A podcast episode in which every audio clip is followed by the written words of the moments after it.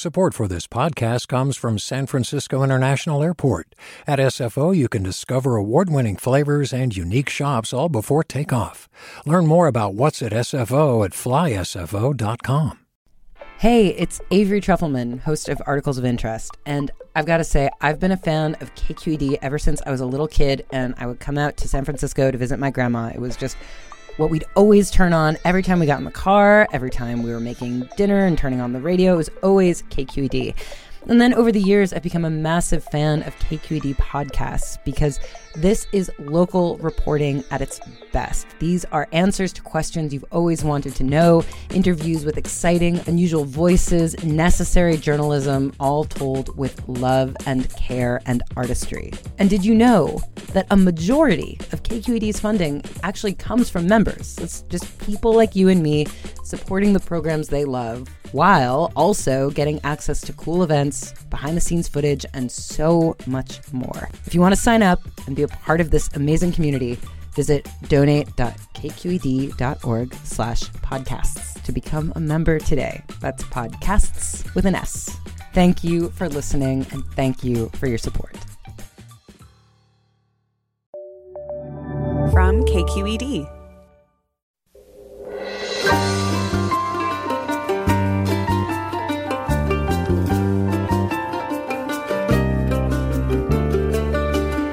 From KQED Public Radio in San Francisco, this is Forum. I'm Scott Shafer, and today for Michael Krasny. After weeks of speculation and lobbying, Governor Gavin Newsom has appointed someone to fill out the U.S. Senate term of Vice President elect Kamala Harris. Secretary of State Alex Padilla will be the first Latino representing California in the U.S. Senate. He'll join us to talk about the significance of his appointment and what he hopes to accomplish in a Senate divided right down the middle. Then, Oracle, HP, and Tesla founder Elon Musk all leaving California for Texas. Some say it's cause for alarm, an indication that the Golden State's high taxes and regulations are pushing companies to look elsewhere. All that next on Forum, right after this news.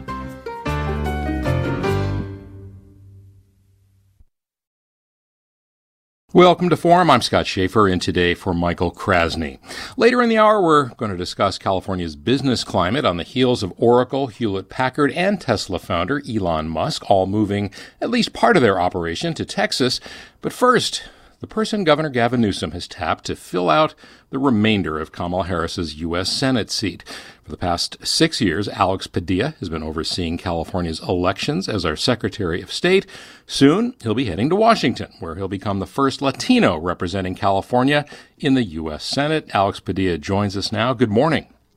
Good morning. Good morning. Hope uh, everybody's staying safe and healthy. The holidays are upon us, but uh, still important to take care during this pandemic. Absolutely. Well, you've had about 24 hours now to uh, sleep on and think about and talk to people about this uh, announcement yesterday. What does it mean to you? And now that it's sunk in, what does it mean to your family? Sleep? What sleep?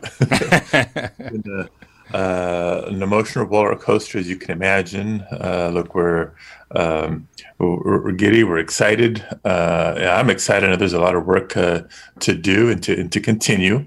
Um, but it uh, is a lot of people saw in the video that we shared uh, when the governor uh, asked the question. Um, you know, couldn't help but think of my family's journey, not just where we are today, but reflect back on my parents' journey coming to the United States in search of the American dream. Their years and years of struggle and sacrifice, and to think that in one generation, you know, our family's gone from being uh, cooks and, and, house cleaners to now I get to bring that voice to United States Senate. It's a it's pretty uh, overwhelming at times, but uh, it's an important voice that needs to be heard at all levels of government.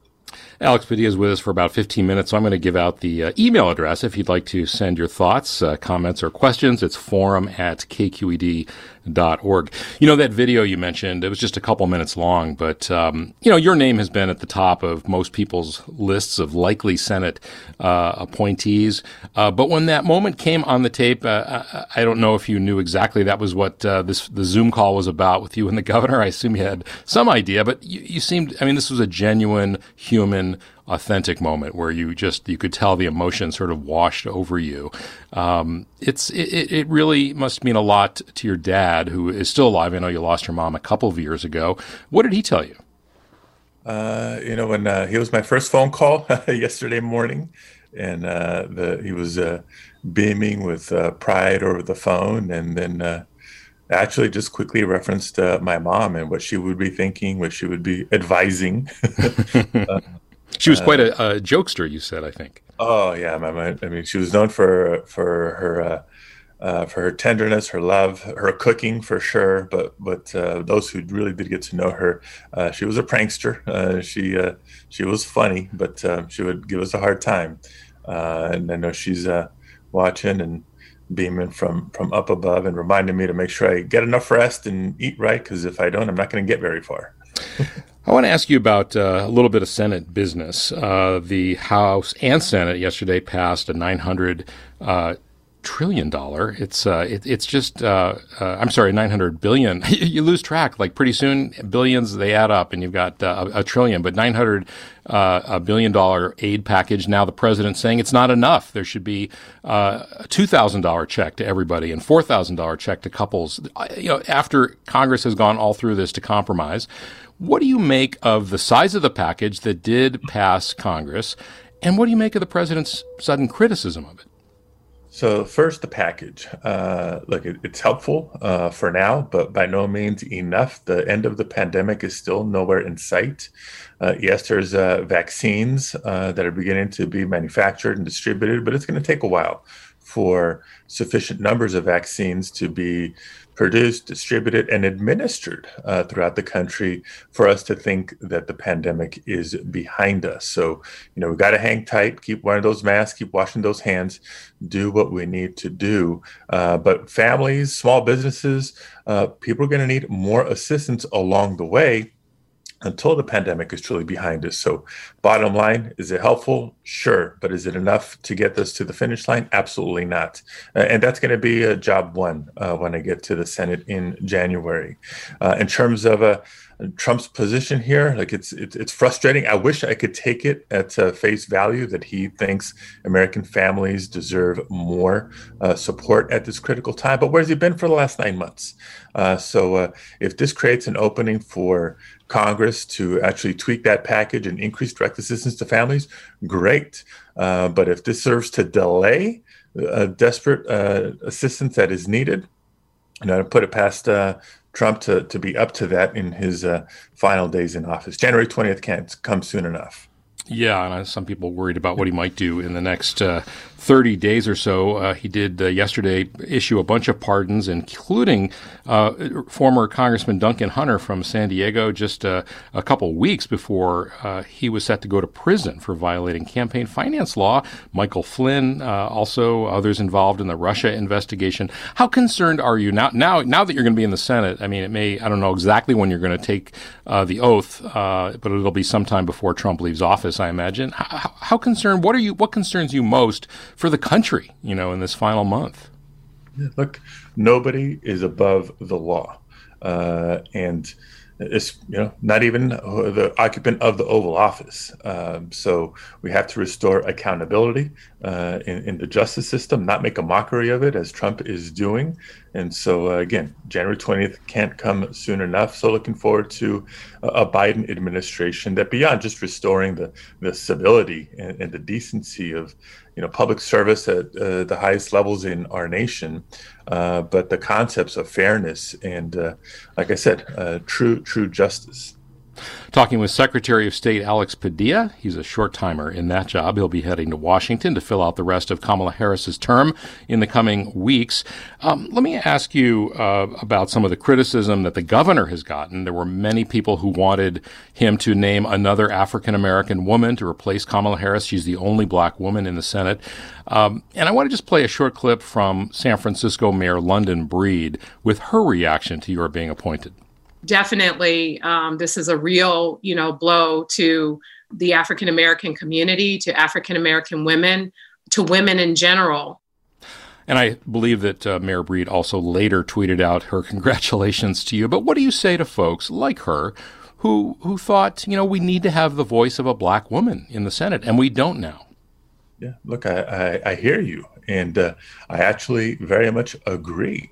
Uh, we need voices of Black women in the United States Senate. We need more voices of Latinos and Asians, you know, w- women in general, the LGBTQ community, uh, all aspects of uh, uh, our diverse California population and national population. Uh, so I don't disagree with the sentiment, but uh, I also agree that it's important to have uh, a voice for the Latino community that makes up 40% of the state of California. Uh, this is going to be the first time we have that in our state's entire history 170 years, uh, and I'm the first. So, as much of a, uh, of a historic step as that is, you know, two important things that I've said throughout my career uh, I will be the best senator I can be for all Californians, but in going about my work, uh, will do so as a coalition builder, as a bridge builder, uh, because it's those relationships that lead to progress, not when we're working against each other. We've got some listener comments here. Ruth writes, I'm so happy about your nomination to the U.S. Senate. I know you will do a great job. Have you had a chance to think about your priorities as a senator from California in the 24 hours you've had to think about it? uh, right. Look, it's it's actually a, a, pretty long list. Can't uh, check off just the one, two, three, from climate change to uh, healthcare access for everybody to uh, investing in our infrastructure and making our uh, both our education system and our economy more inclusive. But uh, job number one, two, and three is going to be COVID, COVID, COVID, you know, the uh, devastation that COVID has wreaked, uh, both on from a health perspective and an economic perspective, uh, is horrendous. And uh, you know, we got again vaccines are on the way, but they're not completely distributed yet. We got to make sure it's done efficiently and equitably. Uh, this year has reminded everybody how important essential workers and frontline workers are. Those sorts of considerations need to be taken into account as we prioritize who gets the vaccine first and who may have to wait a couple of months. But uh, you know, uh, hope is uh, on the way. You've been involved in California and Los Angeles politics for about 20 years now, elected to the LA City Council at the ripe old age of 26, uh, and of course in Sacramento since, uh, you know, for the last uh, 15 years or so, I believe. But you know, the issues that come up in Sacramento gun control, immigration, sanctuary cities, uh, the environment, racial justice, uh, criminal justice reform you know, it, California has a particular take on issues like that that are sometimes, you know, out of sync or just plain different from what you hear in the corridors of Washington, where, uh, you know, representatives or senators are from very different states from California. How are you going to uh, approach your colleagues uh, who may disagree with you on some of those uh, issues? Yeah, well, I think if we step back and, and look at the course of history, uh, more often than not, when it looks like California is uh, a little out of step with other parts of the country, it's not that we're out of step. We're just uh, a little bit ahead of the time, ahead of the moment. Uh, more often than not, the rest of the country eventually catches up to California's leadership on a number of issues, whether it's been uh, equality, whether it's been uh, you know climate change and environmental protection, or or uh, even the, how we administer and secure our democracy, increasing access to the ballot. We just came off a tremendously successful uh, election cycle despite the COVID nineteen pandemic. Look, I think what's uh, I have found effective for me when I was on city council in Los Angeles, or even when I was in the legislature, is reaching out and establishing uh, respectful lines of communication and relationships with colleagues. Uh, nobody's going to agree with each other 100% of the time, but if we can uh, drive our our uh, work uh, by a set of values. I think everybody would agree. We want uh, a cleaner air. We want safe communities. We want better job opportunities for everybody. We want good schools for our kids uh, and the ability to see a doctor when you're sick. You know, if we can agree on the fundamental principles, then we can work together on how to achieve them. We've got just about a minute left, but before I let you go, you mentioned the election, and uh, KQED did some reporting on Alameda County. They're the only big county in California without a full-time registrar. They had some problems in the last election. Uh, just quickly, uh, would you like to see some reforms there? Uh, yeah, I mean, by and large, it was a very, very successful election uh, throughout the state, and even in, in Alameda, with uh, uh some bumps along the way. To think everything we were up against, from disinformation to uh, global health pandemic, uh, struggling economy, and, and so much more, still overall successful. but the Secretary of State's office has fortified the relationship with all 58 counties and the registrar okay. of voters. We work hand in hand to uh, okay so we're, we're, guiding here. So uh, look forward to much more progress in Alameda County in the All years right. ahead. Alex Padilla, thank you so much. Good luck in your new job. We will be back in just a one minute. Thanks so much. Support for Forum comes from San Francisco Opera. Set 10 years after a school shooting, the critically acclaimed opera Innocence takes us into a complex emotional journey where our understanding of innocence and guilt is constantly upended. Kaija Saariaho's ethereal score collapses the past into the present as a community of survivors grapple with how to move forward. Don't miss the highly anticipated American premiere of Innocence, June 1st through 21st. Learn more at sfopera.com. We've all got those parts of our house where the internet just won't go. Well, if you had wall to wall Wi Fi from Xfinity, you could worry less about dead spots. Because with wall to wall Wi Fi from Xfinity, you get fast speeds, reliable connection in every room, and power for all of your devices, even when everyone's online. That's wall to wall Wi Fi only with Xfinity.